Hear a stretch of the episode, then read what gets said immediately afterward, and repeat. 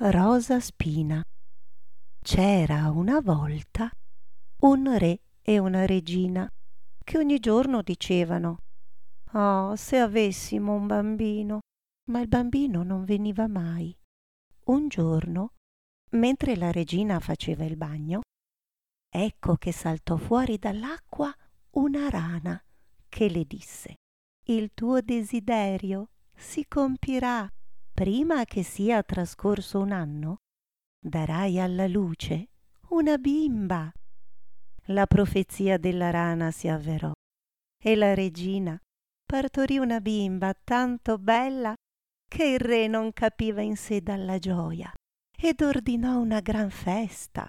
Non invitò soltanto il parentado, gli amici e i conoscenti, ma anche le fate, perché fossero propizie e benevole alla neonata.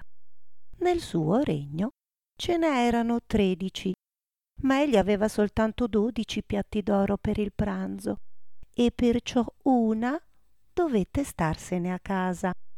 La festa fu celebrata con gran pompa e stava per finire quando le fate diedero alla bimba i loro doni meravigliosi. La prima le donò la virtù, la seconda la bellezza, la terza la ricchezza e così via. Tutto quello che si può desiderare al mondo undici fate avevano già formulato il loro augurio quando improvvisamente giunse la tredicesima fata. Voleva vendicarsi per non essere stata invitata e senza salutare né guardar nessuno disse ad alta voce A quindici anni la principessa si pungerà con il fuso e cadrà a terra morta e senza aggiungere altro volse le spalle e lasciò la sala. Tra la gente atterrita si fece avanti la dodicesima fata, che doveva ancora formulare il suo voto. Annullare il crudele decreto non poteva, ma poteva mitigarlo e disse La principessa non morirà ma cadrà in un profondo sonno che durerà cento anni. Il re, che avrebbe voluto preservare la sua cara bambina da quella sciagura, ordinò che tutti i fusi del regno fossero bruciati. Ma nella bimba si compirono i voti delle fate. Essa era così bella, garbata, gentile ed intelligente che non si poteva guardarla senza volerle bene. Ed ecco, proprio il giorno che compì quindici anni, il re e la regina erano fuori ed ella rimase sola nel castello. Lo girò in lungo ed in largo, visitò tutte le stanze a piacer suo e giunse infine ad una vecchia torre.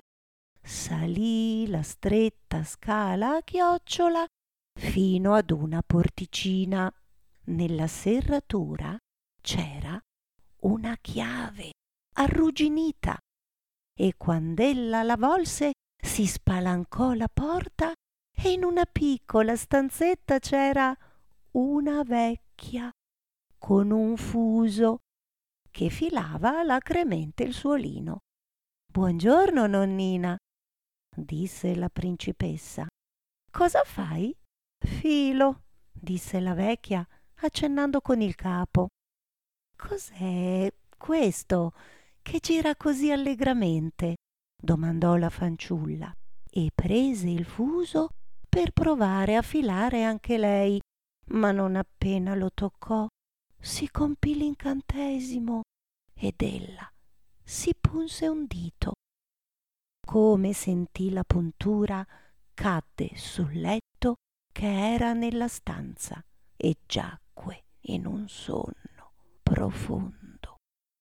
E quel sonno si propagò in tutto il castello. Il re e la regina, appena rincasati, si addormentarono nella sala con tutta la corte. Dormivano i cavalli nella scuderia, i cani nel cortile, i colombi sul tetto, le mosche sulla parete, perfino il fuoco che fiammeggiava nel camino si smorzò e si assopì.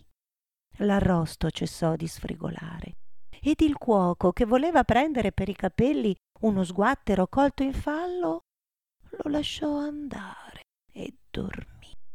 E il vento tacque e sugli alberi davanti al castello non si mosse la più piccola fogliolina. Intorno al castello crebbe una siepe di spine che ogni anno diventava più alta e finì col circondarlo e ricoprirlo tutto, così che non se ne vide più nulla, neanche la bandiera sul tetto. Nel paese si sparse la leggenda di Rosa Spina, la bella addormentata come veniva chiamata la principessa, e ogni tanto veniva qualche principe che tentava attraverso il roveto di penetrare nel castello, senza riuscirvi, perché i rovi lo trattenevano come se avessero mani, e i giovani vi si impigliavano, non potevano più liberarsi e morivano miseramente. Dopo molti, molti anni, giunse nel paese un altro principe, udì un vecchio narrare dello spineto, dietro cui doveva esserci un castello con una bellissima principessa chiamata Rosaspina, che dormiva già da cento anni, e con lei dormivano il re, la regina e tutta la corte.